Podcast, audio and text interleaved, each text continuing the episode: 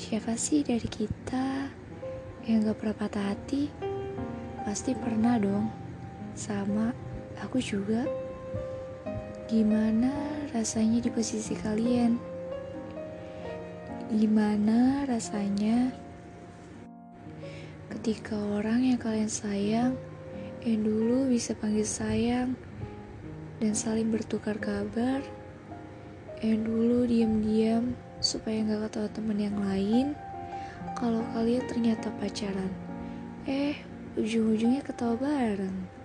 Karena berhasil nggak ketahuan. Yang dulu sering kali saling rindu. Yang dulu berpergian dengan kendaraan seadanya mengelilingi kemacetan ibu kota atau sekedar mampir makan bakso di tempat langganan. Yang dulu kalau salah satu ada yang gagal, sedih, pasti ada yang nyemangatin. Semangat, gagal biasa, besok kita coba lagi ya. Udah, jangan nangis lagi.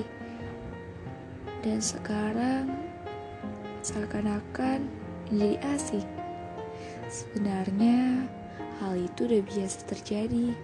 Kan bukan suami istri.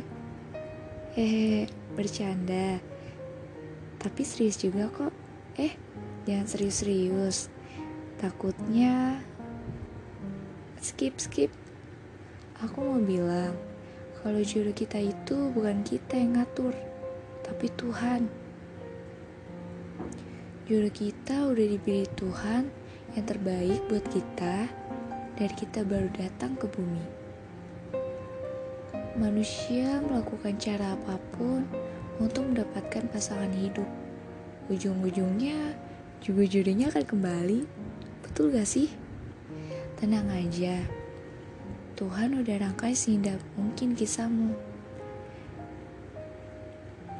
Gimana rasanya untuk kamu yang mencintai seseorang dalam diam?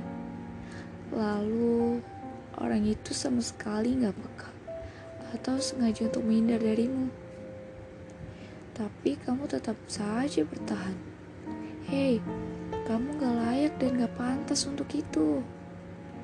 Kamu pantas dan layak dihargai oleh siapa pun. Jangan bodoh, ingatlah, jodohmu sudah ada di tangan Tuhan.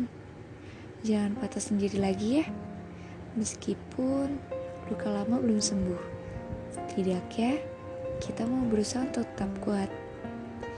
Gak apa-apa nangis, nangis saja, gak ada salahnya kok. Gak ada hak orang lain juga untuk melarangmu menangis.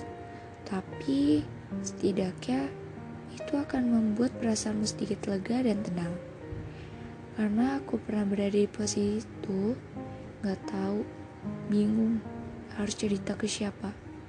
Kalau ada teman atau saudara yang akrab untuk jadi teman curhat, kamu bisa curhat kapan aja, tapi minta izin dulu ya.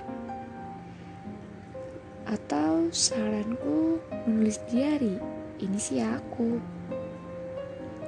Gak tahu kenapa, tapi manusia pasti ada capek dan bosannya untuk terus-terusan dengerin curhatan kamu.